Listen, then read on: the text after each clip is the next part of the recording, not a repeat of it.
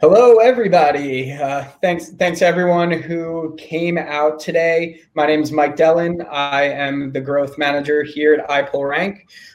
We are joined by Mike King, founder and managing director of iPullRank. Hey, John, hey, hey.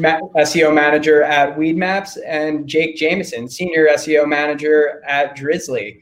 How you guys feeling today? I'm doing all right. Thanks for asking. Good to hear. So as a quick agenda, this is our rankable live webinar. Basically what we do here is we get together with like-minded individuals in the industry and we talk through some of the stuff that they're seeing.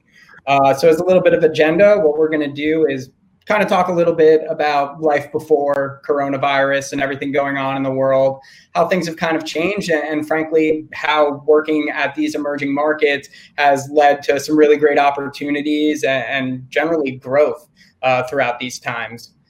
So really to get things kicked off right now, I'd love to kind of hear a little bit more about you guys and just your general focus. Let's call it in like January, before any of this stuff had gone on. So John, we'll start with you. Like before we even heard about Corona, like what were some of the things that you've been working on?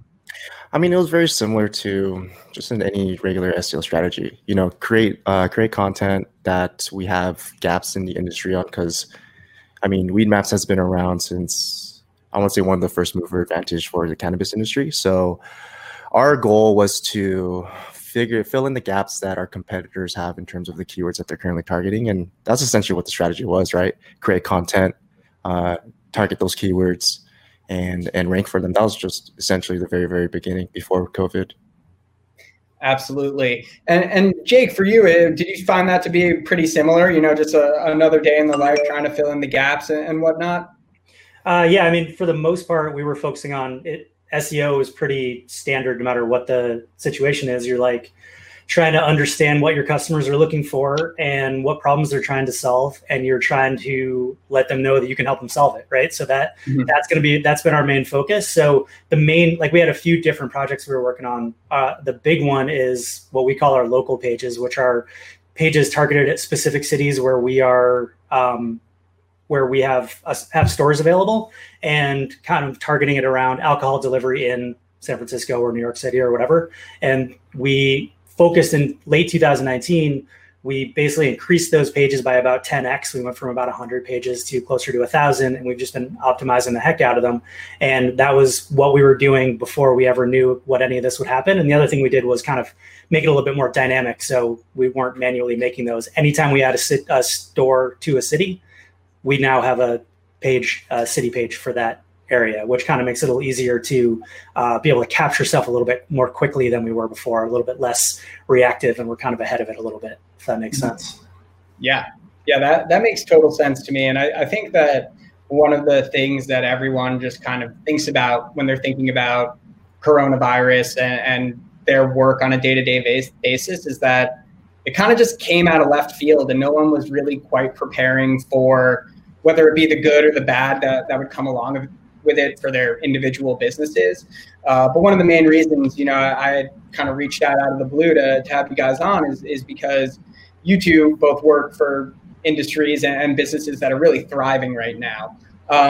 So I'd love to hear a little bit more about just like when Corona first happened, that kind of intent shift that you guys saw. I know we talk about this a lot, how, you know, back in the day before all of this, it was really more targeted at the discovery phase. And now we moved all the way down to the decision phase of things.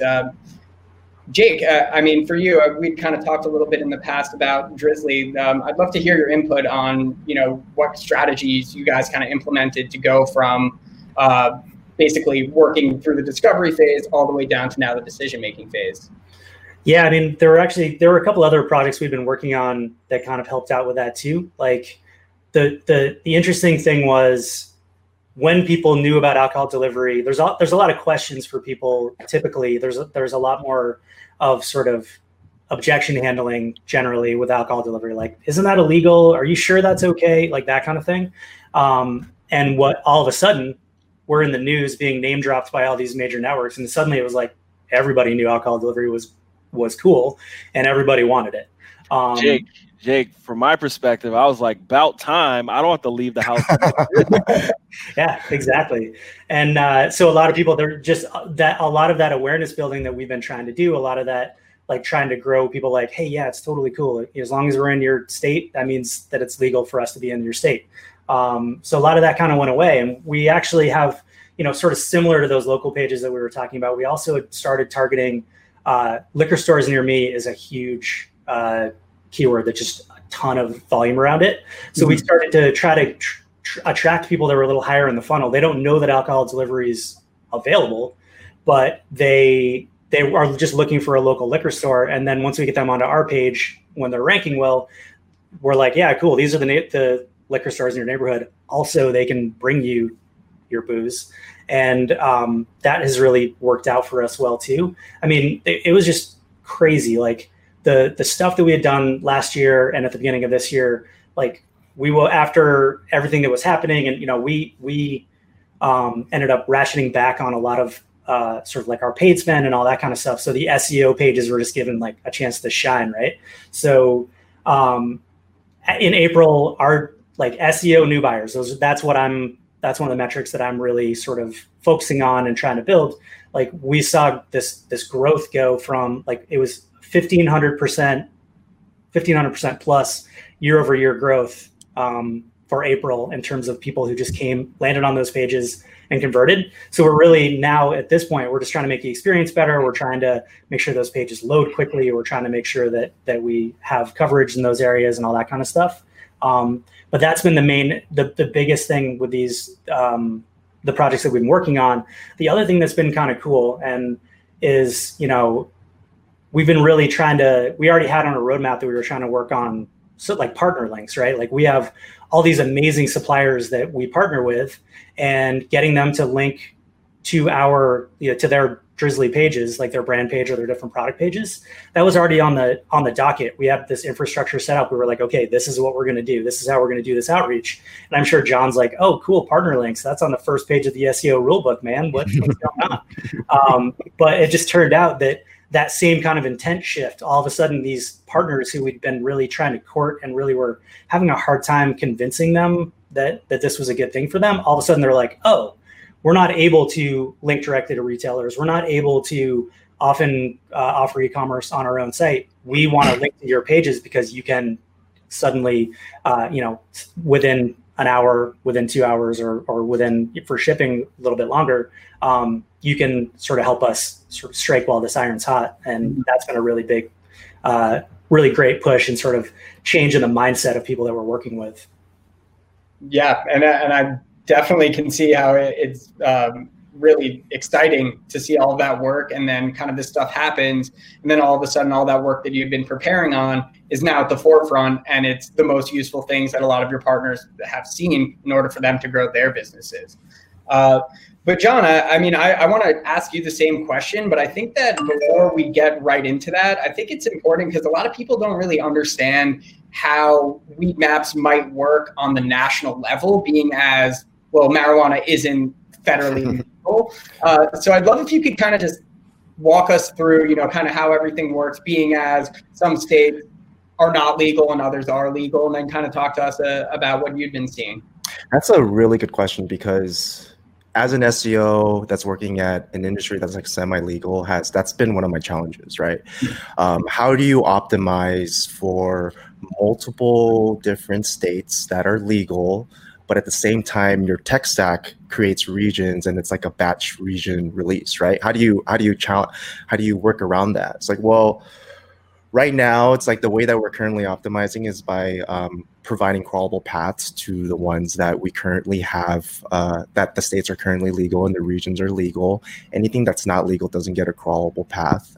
But the thing is like all those regions are already kind of built out already. So the challenge was like, how do we get these pages ranking over other pages that may not be as valuable? It's like, well, we would have to, again, create crawlable paths and also optimizing the content on the page to add additional relevance to whatever we're currently trying to target. So that's been a main challenge. However, it's been because we have first mover advantage for all dispensaries, delivery, doctors, brands, keywords, ranking for those specific keywords isn't too difficult as long as we have the correct optimizations in the title tags and also in the content. So it wasn't too big of a challenge, but that's kind of like how we're currently dealing with things. As new regions open up, it's like, well, what do we do? It's like, well, we create a crawlable path from our homepage, for example, who has like the most backlinks, and we want to leverage those backlinks into the pages that Googlebot is not currently able to see, because the homepage does dynamically render the content based off of your location. So like, let's say if Googlebot is crawling from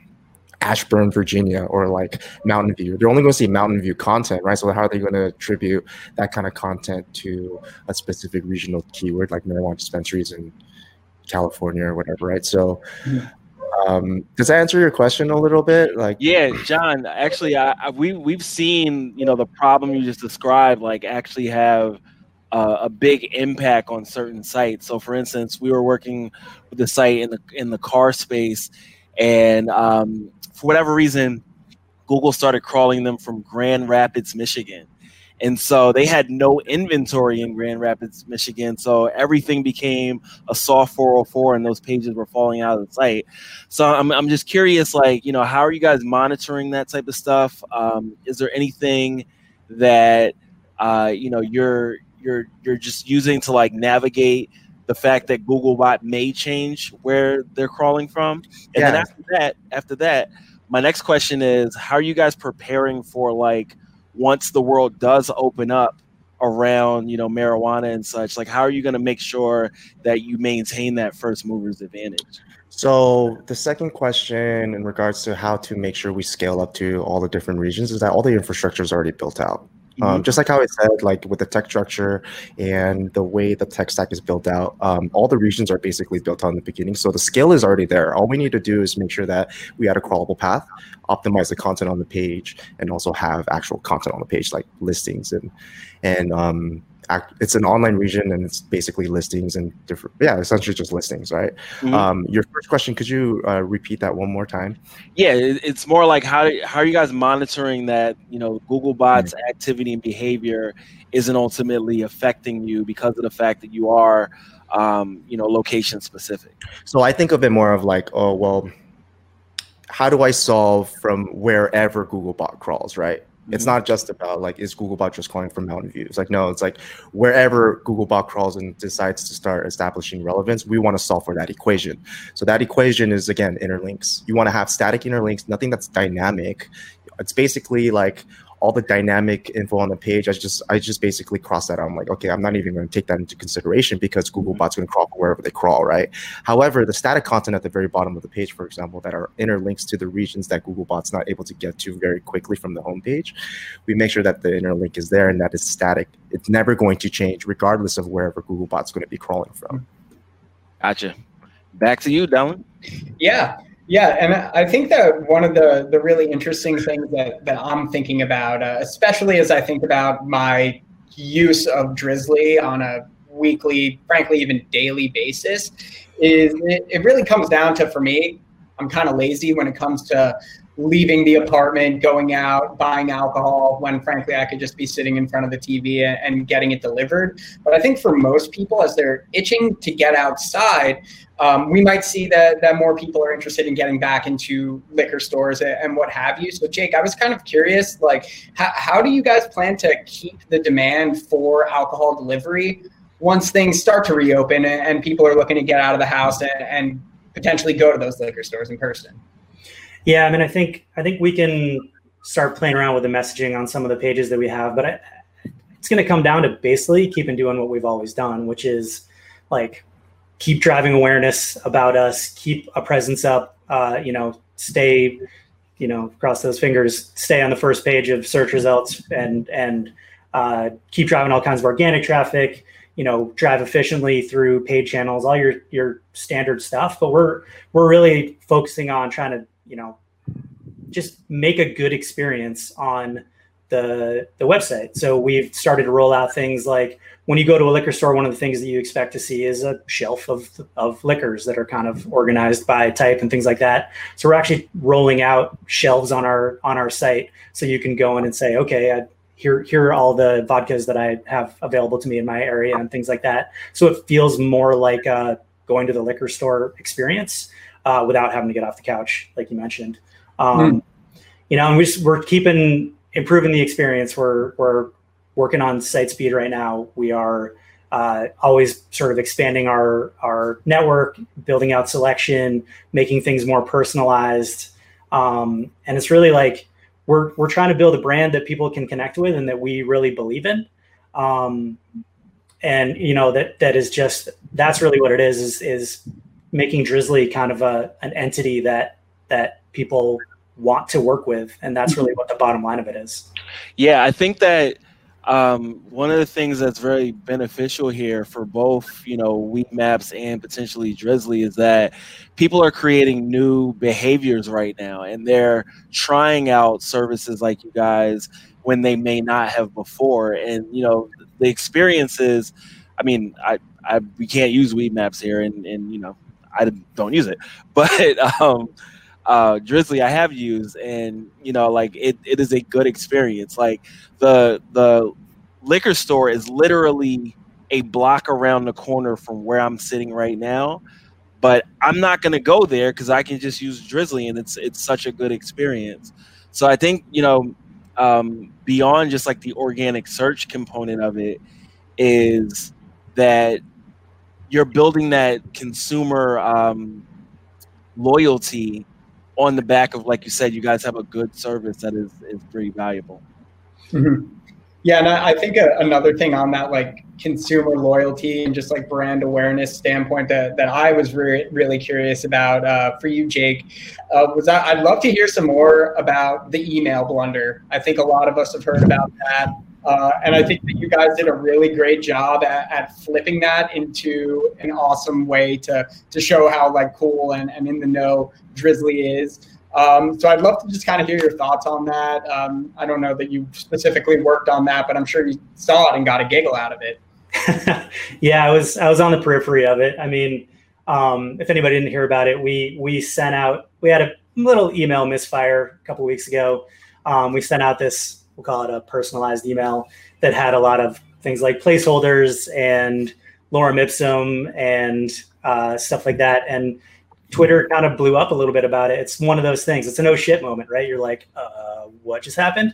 And one of the things that I really thought was amazing was how quickly our email team jumped on it, our brand team, someone on the SEO team even jumped in to help. And it was just kind of, it's one of those things that could have gone south really quickly. It's one of those things that, you know, it's not, let's be honest, that was at worst, like a mild to moderate inconvenience, like of having to delete an email that wasn't exactly what you wanted. But the way that our team handled it, it would just blew me away.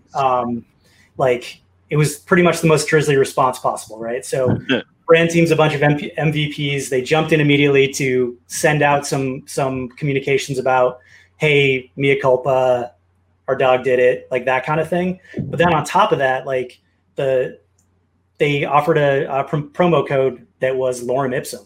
And if you that's hilarious. Yeah. So we sent out a cocktail. We rebranded. It was like just a so meta. Yeah, right.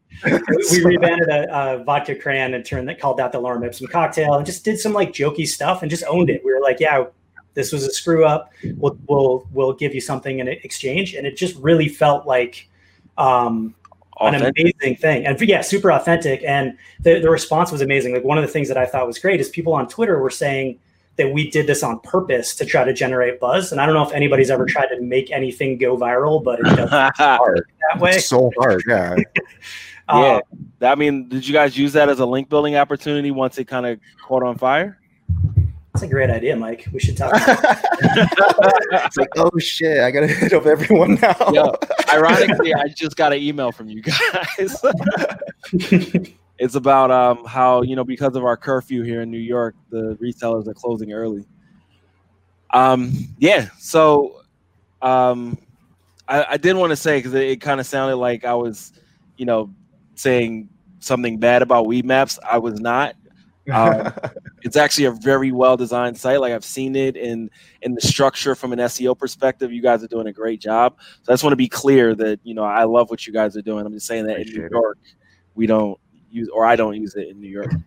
Of course. Well, Mike, you'd be surprised to hear that it definitely does work in New York. If you have a medical card, you can ask my father about that. He definitely uses it all the time. There you go. Very true. The old one of the old partners or one of the old founders, Justin Hartfield, actually comes from an SEO background. So actually, it's funny because legal marijuana dispensary.com, that exact match domain, was actually the first domain name that we created. Right, if you go there right now, it'll redirect you over to weedmaps.com. But it's just like it goes to show how long ago was this domain actually created when exact match domains were still a prevalent thing. So roughly around 11, 12 years ago, right? So because of that, the structure is basically built out kind of towards SEO until a certain point where it's like, and you know, he was working on it for so long, and then, you know, other people get brought in, and it's like, well, SEO doesn't become as big as a priority. So there's a lot of gaps that we can still fill in terms of technical, but it is definitely built out with an SEO mind at the very beginning. You are correct on that. So yeah, we had kind of a similar thing. Our founders are really smart. They like thought about SEO right from the get-go before I even started. I've only been at Drizzly for about a year, and SEO is a part of the culture, but it, you know, it's also kind of that same thing where it's really the backbone of a lot of the stuff we do, and a lot of the things we do are just right naturally. And now it shifts a little bit with other priorities and things like that. But it's kind of funny, like when I tell people what percentage of our traffic comes from SEO, they're like, wait, what? Like, and that's just sort of par for the course here. It's like, yeah, more than, you know, so much of our traffic comes from this free channel. And man, I'm air quoting a lot today. Let's can we fix that in post? I'll do some air guitar. But like, so SEO is kind of part of our DNA, and it really drives so much. And just like, if I mentioned it to someone, like talking to another SEO professional, they're like, oh, wow. Like, no, we strive for that. And it just kind of is the way it is around here, which is pretty cool. You know? Yeah, we're the same, dude. We have, I mean, a lot of our traffic comes from organic search, and it's such a big, especially in cannabis, right? You can't do a lot of paid media in cannabis. Like you have to do, because the reason being is because Google PPC or AdWords is blocked on any cannabis and vice keywords. So it's like my paid media guy, who's like one of my best friends over at Weedmaps, has a very challenging job. He has to find all these different vendors that are able to support our kind of ads on different, you know, like buy-ins or different platforms that will actually put our ads on different websites and stuff. And that's been a very big challenge. And because of that, SEO has been such a big focus, you know, that's where most of our traffic comes from. So. Cool. And John, while I got you here, so I know that Jake, he's a work from home guy, but for you, I think it's important to talk about those people that aren't work from home type of people, and just kind of how your experience has been shifting from being in an office to working at home every day. So I'd love to just hear what's kept you motivated in this new kind of environment. So I'm a person that does both. Like I like doing both. I like going into the office because all my friends are there. I mean, I have a lot of friends at Weedmaps. It's like that's how you make that place enjoyable, right? Mm-hmm. So and also, but at the same time, I like being at home with my dog. You know, SEO is something that you can do definitely remotely. It's not something that you really need to be in the office for. But in my opinion, but most of the reasons why I'm in the office is for optics. You want to make sure that, because I want to move up too, right? It's like you want to make your stuff known. So I mean, the biggest challenges when it comes to these types of like transitions is how do you make sure that your work and your tactics and your strategy is still being heard, right? Mm-hmm. I'm very fortunate that the VP and the GM of Weedmaps was my former boss. Like when he first got there, he was my direct supervisor. Mm-hmm. So getting a conversation with him to make sure that SEO is a priority, continues to be a priority, was pretty easy for me. And that was generally my challenges. It's like, well, now that, well, just for clarification, I'm the only SEO there, right? Mm-hmm. And it's like, it becomes like, well, if I'm the only SEO, how do I make sure that like everything's still evangelized for SEO, right? So, mm-hmm. A lot of it is making sure that you play nice with everyone, and also like making sure that you play with you talk to the right players, like making sure you have one-on-ones with all your PMs, all the front-end PMs, making sure that anything that gets out has an SEO touch to it, that you're also pitching ideas to your PMs so that you can create new opportunities for search volume. So that's been the biggest challenge. Like, how do I make sure that my shit still gets touched? Yeah, John, I got to follow up on that because you mentioned product managers. Yeah. And I'm wondering from your perspective, if you've worked in a place where it wasn't like a product focused company, and like what the difference in your perspective is like, and how you like get SEO done between those two types of modes. Yeah, for sure. So I was in an agency for 3 years before Weedmaps. I've been in Weedmaps for 3 years now. So 3 years for in-house versus agency. So the biggest difference is like when you're in an agency, you're not really working with product managers. You're working with project managers, right? And they have usually access to everything. So you can go in and like, and go into the CMS and stuff like that. And then the account managers on the other side, like your clients, they'll be able to assist you when it comes to executables and their dev team, if they need to rely on their dev team, right? Over here at Weedmaps as an in-house SEO, it's a lot about like getting buy-in, right? How do you get buy-in from your PMs to prioritize your shit, right? And it's like, that's been largely like when it comes to the transition from agency to in-house, that's been my biggest challenge. Like, because they have so much on their plate, right? How do they go ahead and prioritize your title tag optimizations versus a product feature that the C-level suite has been trying to push for so long now, right? And the tactic that I generally like to use is with search volume, what's my opportunity, right? So I'll do keyword research at the very beginning. Like, what is this vertical? How many keywords are out there? Well, and obviously keywords, that's a hard number to say, like how many keywords are there? Because even Google doesn't get how many keywords are out there. But what you do is you get as many keywords as you possibly can for parallel keywords, long tail keywords, and also the main keyword target. And you add all that up. And then you go ahead and multiply it by like what the 33% first position click-through rate. And then that's basically going to be your estimated monthly search volume, like your cap, right?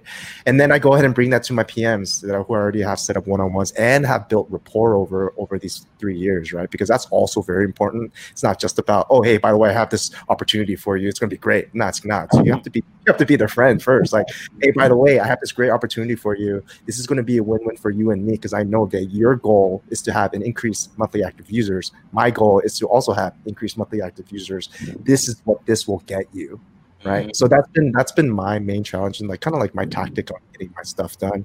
And also again, it's being elevated from your directors, your VPs, your C-level suite, because they understand that SEO is also a big player, especially in the cannabis industry again, right?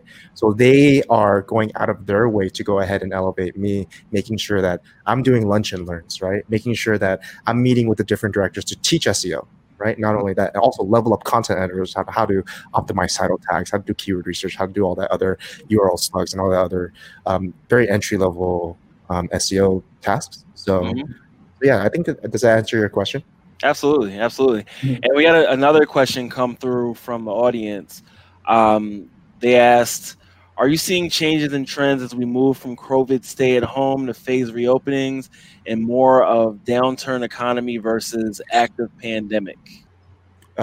People love weed, and it's not like – and I'm pretty sure Jake can say the same because, like, everyone drinks and everyone smokes weed. So it's like – and cannabis has been deemed an essential business. So during the COVID crisis or pandemic, yes, we have been seeing an increase in search volume and organic traffic as the turn down and the economic, I guess you would say, recession, if you could call it that at this moment, we are still seeing an increase. However, from the riots and the protesting, we are seeing a decrease because curfew, people can't go to dispensaries as much, and people are all also being very active when it comes to activism.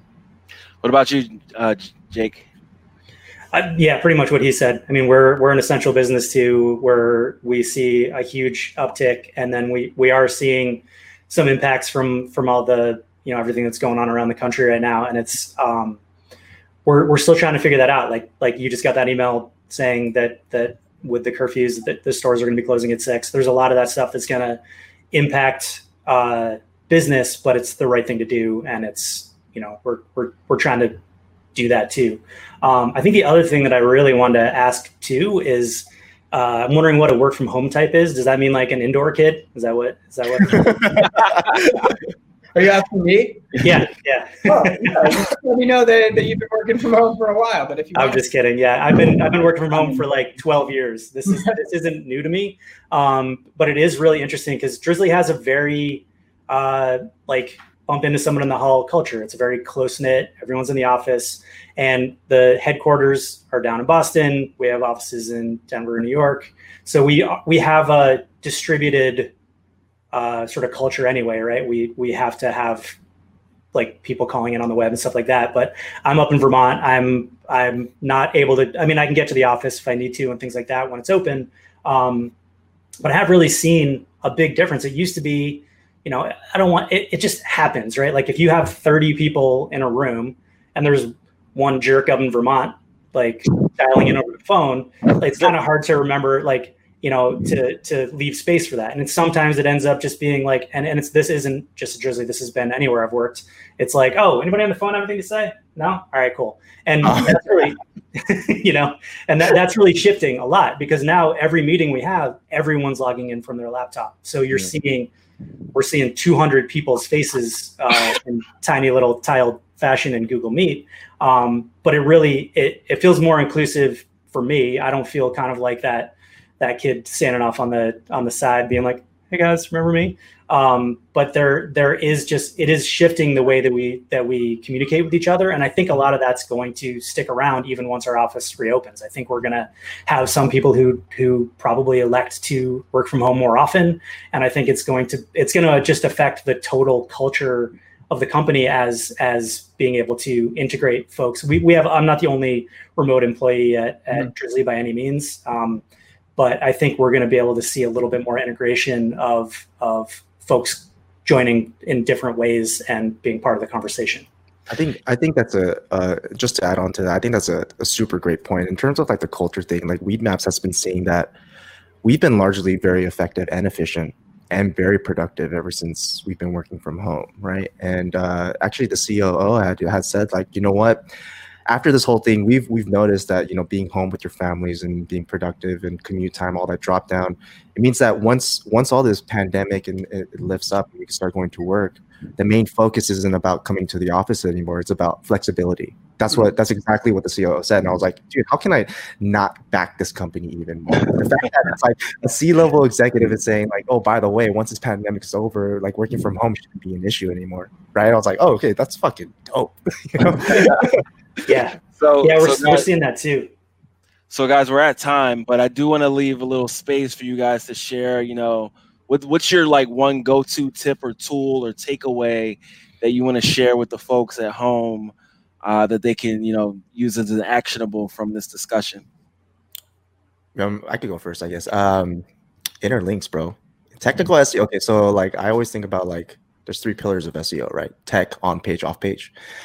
Technical is like basically the foundation, does everything, is the on switch off, on is the off switch off kind of thing. On page is like your horizontal reach and off page is like your vertical reach. When it comes to technical SEO, that was like Weedmaps was my very first foray into that kind of field. And you don't really realize the importance of interlinks until you have a really, really big website and until you have a really dynamic website. So for me, a lot of my journey here has been like, how do I connect all these nodes that are pages? Like these nodes are pages, right? How do I connect all these nodes so that when Google crawls this page, they can go ahead and go to other parts that are relevant, right? So my takeaway, interlinks, man. If you can find places to interlink, fucking do it. Yeah. Yeah, for sure. And that like basically the same thing. I'm an old technical SEO nerd from way back. And like, we finally got our server logs. Like we have server log integration now where I can actually go and compare how Google's interacting with our site versus how humans are interacting with our site and try to draw some paths between that. And it's been, that information is, it's been life-changing. I'm like a kid in a candy store every time I open up Bot Clarity. So I'm in there like mucking around every day. And it's really helped kind of figure out things like faceting and pagination and this huge, massive site that we have, trying to make sure that it's SEO 101 again, but that humans and machines can interact with it and understand what's going on with it. And it's made a big difference. Cool. Well, guys, I wanted to thank you so much for taking some time to chat with us today. I think we all got a fair amount out of this, and I'm really appreciative of that. If there are any other questions that come up, whether that be in the chat or just in general, you guys can always hit me up on LinkedIn. I can actually post my LinkedIn in here if anyone has any specific questions for me. But thank you to everyone who came out today to the conversation. I hope everyone's staying safe, healthy, trying to make the most of what we're going through these days. And until next week, I think we have an atomic next week. Is that right, Mike? I don't remember. Well, but I'm sure you'll get an email from us. Yes, I'm sure everyone who has joined this will get an email about our upcoming webinar that we got going next week. But until then, thank you all so much and enjoy the weekend. Thanks, guys. Thanks, guys.